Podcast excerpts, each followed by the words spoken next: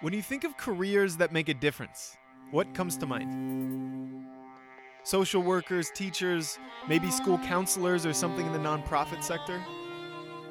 Whether or not you read the title of this episode, I bet that of those careers that came to mind, a doctor was one of them, wasn't it? And what about those people in these careers? Who are they and what makes them so special? Well, if you're not one of them, we often seem inclined to believe they are an exceptional breed of human.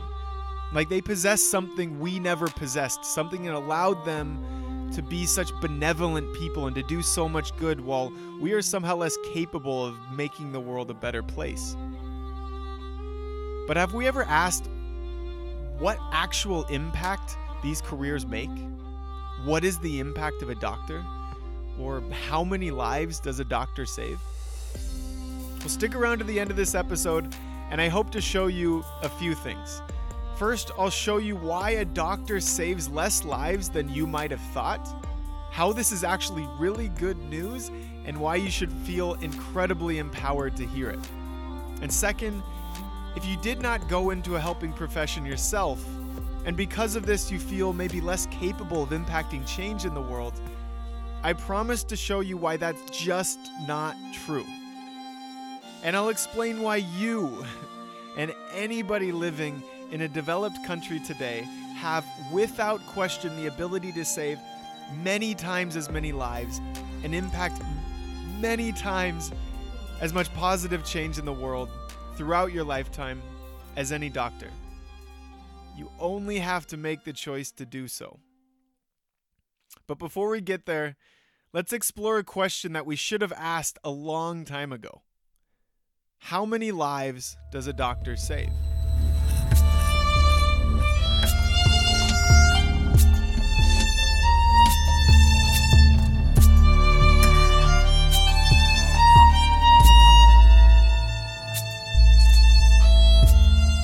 Welcome to the Impactivism Podcast, where we explore how each of us as individuals can get better at doing good.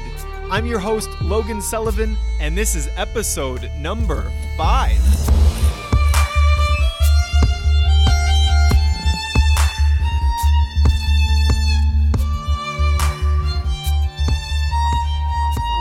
Greg Lewis asked this question. He was a, a doctor in the UK that was profiled by Will MacAskill in his book Doing Good Better. Now, Greg graduated from Cambridge Medical School, and he was motivated to get through this process through through all of medical school by knowing that he was doing something that would truly help people, that would really make a difference. And he even wrote about that in his application. After he graduated and he started to work, uh, practice medicine, he started to dig a little bit deeper into this question. So, at first thought, when we ask how many lives a doctor will save throughout their career, you know, we're inclined to add up the total number of accurate diagnoses made, of effective treatments provided, of operations completed, and there's our number, right? So to get this number for the average doctor in America, and I think Greg looked at this in America because that's where the data was available and thought it would be pretty applicable to the UK. We look at the total number of doctors and the total added value of the healthcare system uh, that the total added value of medicine to that population, to the American population. And then we divide this by the total residents, right? So in America, we know that there are about 880,000 doctors. And at the best estimate that Greg could find, we believe that medicine collectively in America is responsible for adding an average of seven quality adjusted life years to each citizen's life. A QALY is the metric used by the US government and its ministries, it's used by the UN and pretty much every major policy making entity in the world to try to quantify what's otherwise really challenging to quantify when it comes to measuring what helps prevent death and increase quality and duration of life. It's much more complicated than that, but we'll, we can get into that at some point. But I, I think it's interesting because it adds this quantity metric to the things that we're we struggle to quantify. So when we're thinking of doing good, we often look at the act of doing good in general as the end goal. But when we can more easily quantify the amount of good we're doing, then we can start to look at ways that we can do the most good instead of just doing some good, you know? And often for the same with the same amount of effort and energy if we put, you know, that benevolent energy towards doing something more effective that achieves a larger quantity of impact, we can sometimes do a hundred times as much as otherwise. And by the end of this uh, episode, I hope you'll believe me there. And I talk about that in a lot of other episodes, so sorry if that's repetitive. So, without going into too much detail here, in brief, one quality or one one quality one quality quality adjusted life year equates to an additional year added to a person's life in full health. So this also translates into saying, you know, 10 additional years at 10% health or two additional years at 50% health and you get that. You get what I'm saying, but of course that's really hard to quantify, but in another episode I can break down the rationale behind it and a, a little bit more about how it works. So with 880,000 doctors in America, the best estimate that we can find suggests that the healthcare system in total adds 2.2 billion quality adjusted life years to the total American population. And when we divide that by the number of residents, this equates to about seven quality or qualities per year, as we said. So the existence of the current healthcare system in America adds seven additional years to each resident's life on average at 100% health, or that could mean adds 14 years at 50% health on average. And this is compared to the counterfactual world in which no healthcare system existed. So, from this, we could very simplistically ignore how massive and complicated the healthcare system is and how many different people in different careers contribute to this. You know, the researchers and the nurses and uh, hospital administration, and that list goes on and on and on. We could ignore that and credit all those 2.2 billion qualies to the doctors.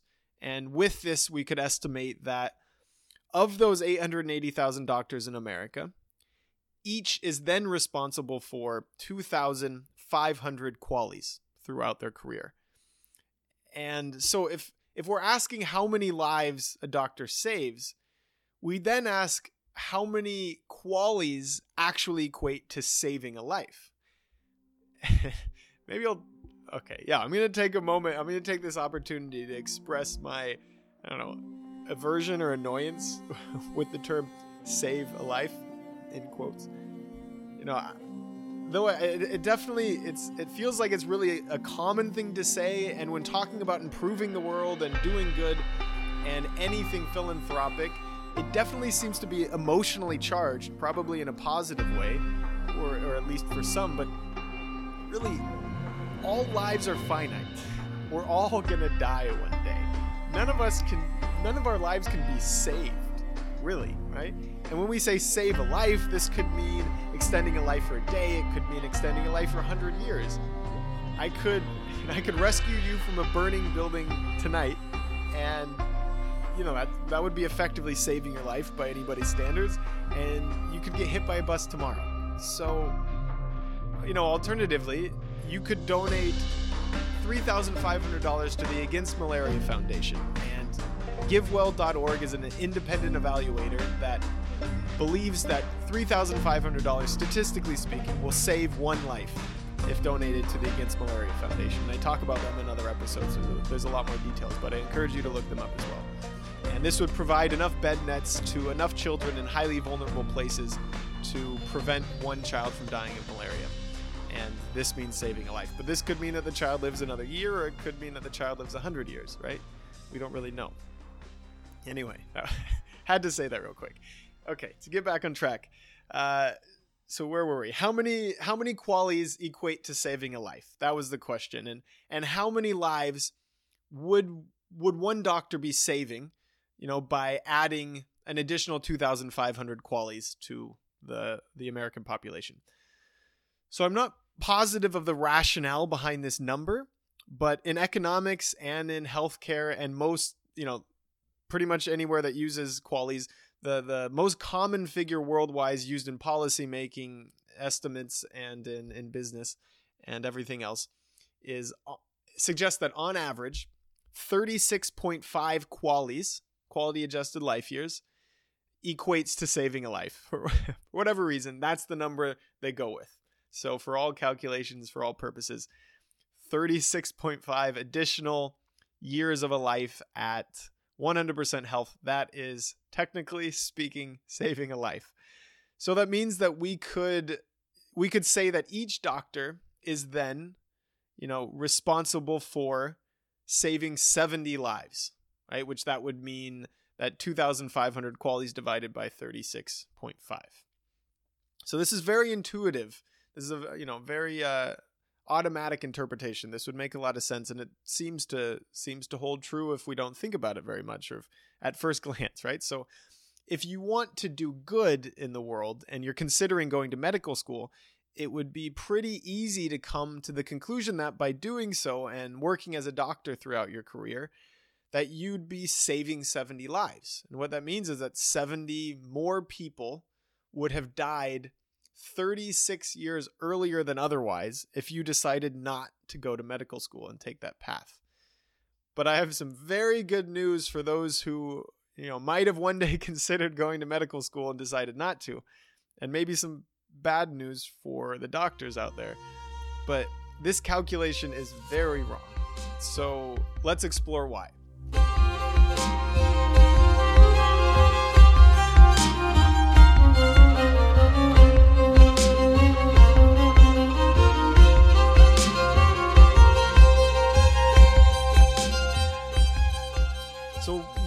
Consider the question of what would have happened in a counterfactual world had any given doctor never been born or not decided to go to medical school, that's when the calculation gets a bit more complex and yields something much closer to accurate. Though, of course, all of this is pretty.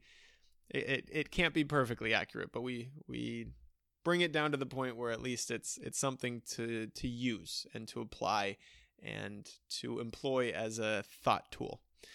So, in this case, when trying to understand this equation from the perspective of how we make personal decisions that help us maximize our impact, you know, we shouldn't be interested at all in the average impact of a doctor, right? Instead, we have to ask what is the marginal value I personally would provide by becoming a doctor? And of course, as always, and this will often be the case in this podcast, this is a slippery slope argument if everyone in the world thought this way, but luckily we're only talking about our personal choices. And in making a personal choice yourself, you're just deciding for you. You know, by making that choice or applying that calculation, you're not impacting anyone outside of yourself as far as their decision making strategy. So that slippery slope argument just is entirely invalid and you know really means nothing. So you're only thinking for yourself. So keep that in mind. You know just to quickly understand why this other method doesn't quite apply let's consider an example. So a small american town has the budget to employ 3 doctors and the hospital in town provides three categories of services so the first category is life saving operations and treatments.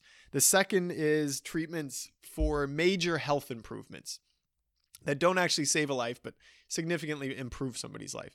And the third is treatment of minor ailments like a cough or cold or sprained ankle and things like that. So the three doctors split their time evenly between the three types of services, each spending one third of their time on life saving operations and treatments. And collectively, this hospital saves 300 lives per year through these life saving operations and services.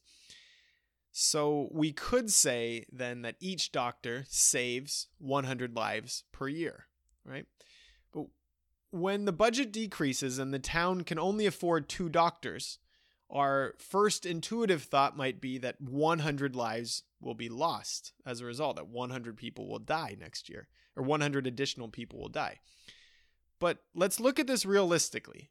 Right? When one doctor leaves, the other doctors will be forced to reprioritize their time. And in the end, likely the same amount of life saving treatment and operations, and the same amount of major health improvements will be achieved and completed anyway. But by necessity and due to time limitations and energy constraints, etc., the coughs and the colds and the ankle sprains may be either neglected completely you know they could be turned away because there's no doctor to treat or it could be delegated to other staff maybe nursing staff if they're available to to see these patients. So the real difference that this additional doctor was making for the beneficiaries you know for the people of the town was not life-saving. Even though the doctor performed life-saving operations regularly that wasn't the difference that they were making in this counterfactual future it was instead the more uh, know, thorough treatment of coughs and colds and other minor ailments, right? And of course, this impacts coworkers and might make other doctors' lives a bit more stressful for sure. And I guess there's always the potential that the added stress will result in them messing up an operation and more people dying in that way. But it could also mean that, I don't know, some doctors could thrive in these situations or be more effective in just doing life uh, life saving operations. So we can't really take that too much into consideration on average. That would have to be a case by case consideration, but that's beside the point.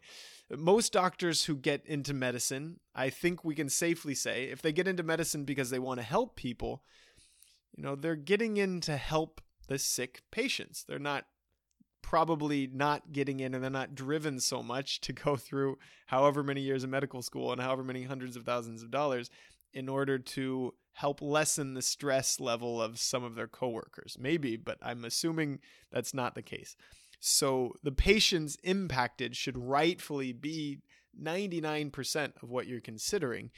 You know, though other considerations of course still exist and they're valid and the stress levels of coworkers are, are of course very important, but just you know to a very very small consideration by comparison to those targets, you know, the patients that you're actually really, you know, care about. That's why you got into the field. Okay, so to counter this all and really see the difference, you know, a doctor makes, Greg calculated how many additional QALYs would be added to the healthcare system if there were 880,001 doctors instead of 880,000. And his best estimate was that 160 qualies, which would equate to about four qualies per year, would be added by an additional doctor over that doctor's career.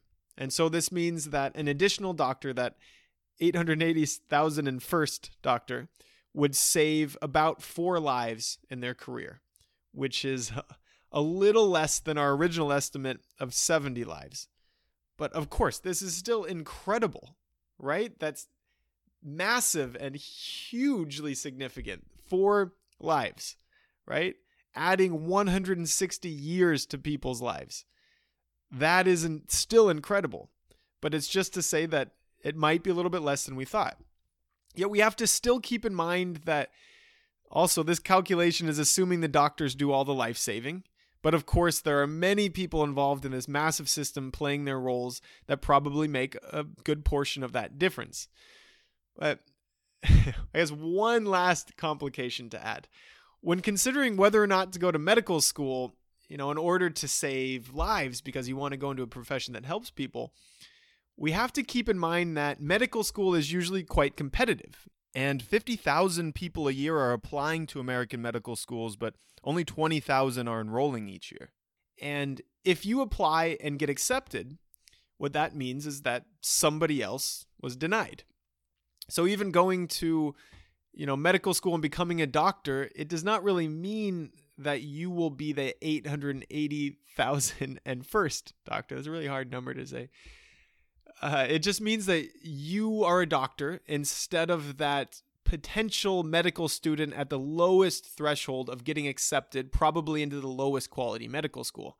Because let's say you go to a first tier medical school, you're accepted at Johns Hopkins.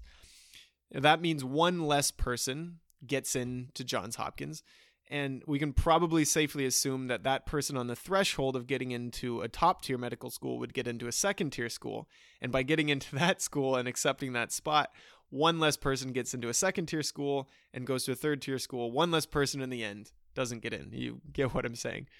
Uh, but yeah, maybe that's going a little bit too far. We won't go into that too deep. But anyway, in the end, one additional doctor on average in America would, in a very liberal estimate, lead to four additional lives being saved. 160 additional uh, additional years lived at 100% spread among some number of people. Of course, there are many types of medicine to go into, and perhaps that will vary. And there is a lot more complication in all of this. You can choose to go into a particular type of medicine that does more or is more lacking. But um, for the sake of this discussion, we won't talk about that. But yeah, again, this is just generalized, uh, probably oversimplified way of showing that the marginal difference we're making in certain careers and in certain ways of trying to do good, this can be much less than our intuitions would have us think. But it can also be much more than we think in other cases.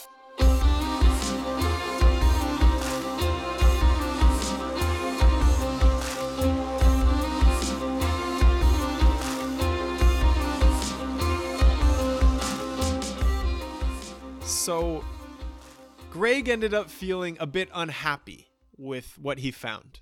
So, he decided to see what one additional doctor would contribute to somewhere else in the world where a shortage existed. Uh, you know, seeing that in America and the UK there's an abundance of doctors, elsewhere there must be shortages.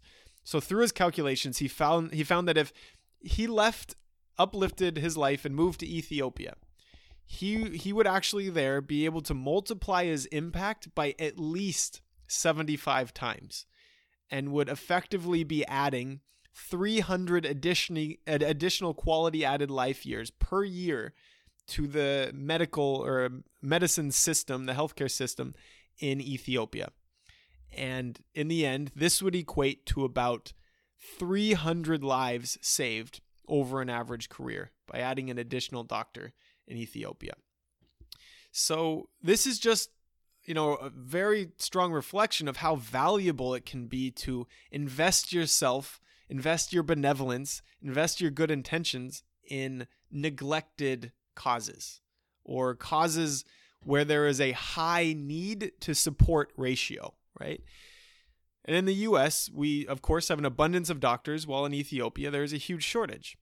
So, this principle of being able to realize increased impact within neglected, either neglected causes, neglected geographic areas, areas where there's high need and low support, this applies pretty much to any circumstance in life that could be improved. I mean, really, I think, I hope people are thinking this, but this should really seem like common sense, right? Of course, you know, where the need is large and the support is small, then some marginal additional support will go a long way. But it seems rare that we act in this way when it comes to doing good. Often we end up supporting the most popular causes, right? Probably because they are the ones that everyone's, you know, everyone hears about. We hear about most, and without thinking about this too critically, we're inclined to believe that because we're hearing about it and everybody's talking about it, this must mean that it's the biggest, most important issue. And again, without being too critical, we should think that we should support the biggest, most critical issue. But even if they are the biggest issues, the fact that everybody is talking about it, this likely means that the support would be, uh, you know, probably pretty high for this cause relative to others. And that if we're thinking about how we can invest our time as individuals, investing our time elsewhere would probably go, you know, much further to, to creating an impact. So we can also see here that this is a pretty good example of the law of diminishing returns. Now, in any cause needing support, the first portion of support that that goes into this cause, it really goes a long way. Often because it's it hopefully picks at the low hanging fruit at the very beginning, and any additional support thereafter has to reach a little bit higher, higher up the tree to pick the same fruit. If you know what I mean. So, I, I guess in medicine, this would mean that the first doctor in a city of a million people would probably prioritize their time for the extreme cases that are very time efficient in saving lives. So we could say theoretically they're conducting they limit themselves to conducting 20 different 30 minute life saving operations per day while necessarily turning away everybody else. They turn away the 40 minute uh, life saving operations because there's already an abundance of those 20 minute life saving operations that are needed. And if you can't fill that need, then you're doing a disservice to the world by you know taking care of somebody that doesn't have a life-saving need and using your time in that way. And you're doing a disservice by even doing a 45 minute operation. But then we could say as additional doctors arrive the second doctor could you know start doing the 45 minute operations and the third doctor the hour long operations and so on you know and as time goes on each additional doctor has to take on more complicated work or additional efforts to save the same amount of lives in a way and eventually, the 880,000th doctor is mostly making the difference by treating, you know, the smaller ailments, right? Anyway, the purpose of this episode was just to show an example of how we can look critically into how we're doing good. I'm not sure how how to calculate this equation if an additional, you know, aid worker was added to the world because this is where I worked. I would love to see this figure, but I'm really assuming it would be much less than most people would intuitively think, at least before listening to this episode. And at first thought, this may seem depressing, right? But I think it's entirely the opposite. And, let me try to explain why. So, when it comes to these these people we talked about at the very beginning, those careers that help people, that do good. I think we often idolize these people. We idolize the doctors and the social workers and the counselors and the teachers. And these people are doing a lot of good and we envy them thinking they they must possess some level of altruism and benevolence and selflessness that we just don't possess or that we chose not to act on and we're just less capable of doing as much good in the world as these people are. Or we made choices in our life to do other things that didn't lead us down this path, so we're not going to to accomplish as much. But this is just not true.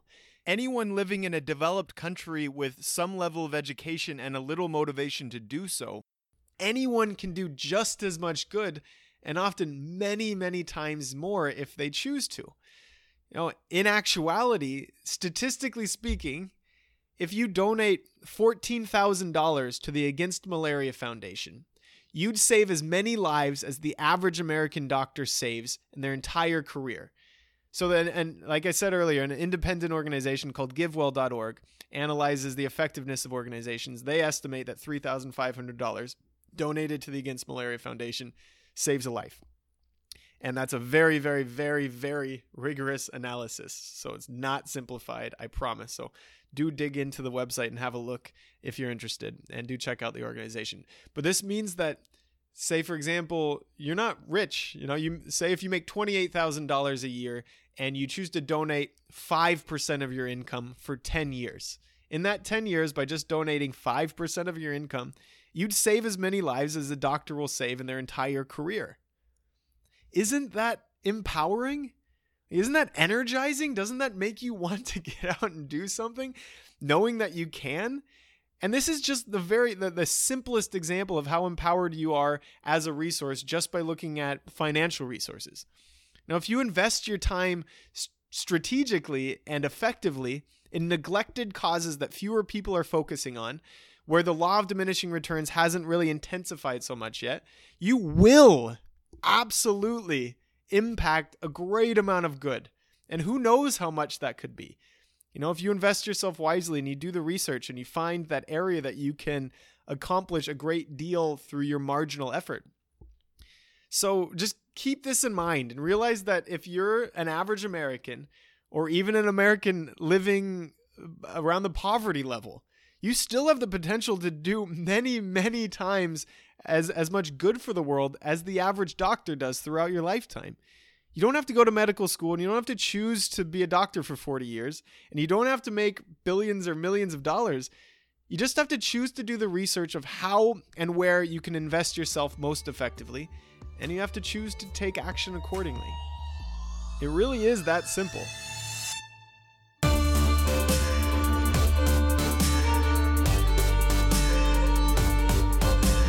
Right. Thank you so much for getting this far in the episode and hearing out these ideas. Uh, if you have any ideas of your own to share on this particular topic, you can definitely leave a comment on Facebook or via Twitter at Impactivism.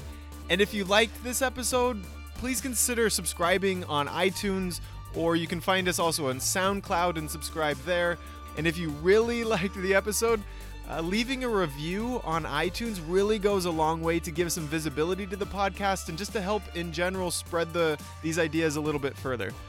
And if you've never left a review before, you can find uh, details on how to go about doing that on logansullivan.com, which also has all the links and uh, a page dedicated to the podcast with all the episodes posted as well. So I really, really appreciate your support in all of this. I'm looking forward to reading your messages and to having some conversations. And one more note if you have any recommendations of guests that I could bring onto the podcast to interview and have a conversation, or if you're interested in uh, joining the podcast to have a conversation as well, definitely look me up on Facebook and send me a message, and uh, we can see what we can do. And a big thank you to Hana, the violinist, who has given me permission to use her beautiful, beautiful music throughout the podcast. She is one of my very favorite musicians, so if you liked any of the music in this episode, definitely check her out. Uh, all of her details are in the show notes at logansullivan.com. So that's all. Uh, thanks again, you awesome, awesome people, and I'll be back with much more every Monday and every Wednesday.